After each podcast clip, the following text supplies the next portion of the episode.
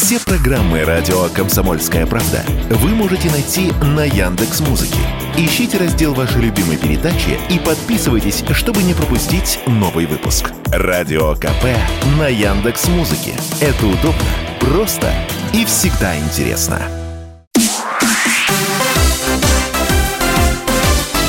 Новости спорта.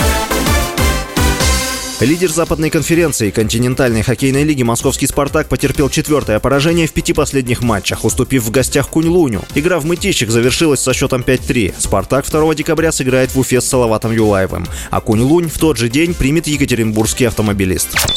Российский капитан Вашингтон Кэпиталс Александр Овечкин назвал человека, с которым никогда не встречался, но очень хотел бы. По словам форварда, таким человеком является знаменитый американский баскетболист Майкл Джордан. Джордан – легенда баскетбола. Он шесть раз выигрывал Национальную баскетбольную ассоциацию в составе Чикаго Буллс. Дважды становился олимпийским чемпионом. Также он – член Зала славы баскетбола имени Нейсмита.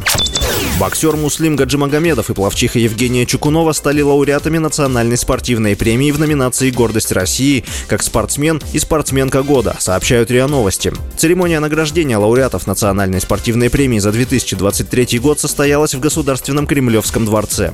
Вице-чемпион игр в Токио Гаджи Магомедов в этом году второй раз стал чемпионом мира до 92 килограмм. Чукунова – вице-чемпионка мира 2021 года на 200-метровке брасом, действующая обладательница мирового рекорда на этой дистанции, многократная чемпионка России.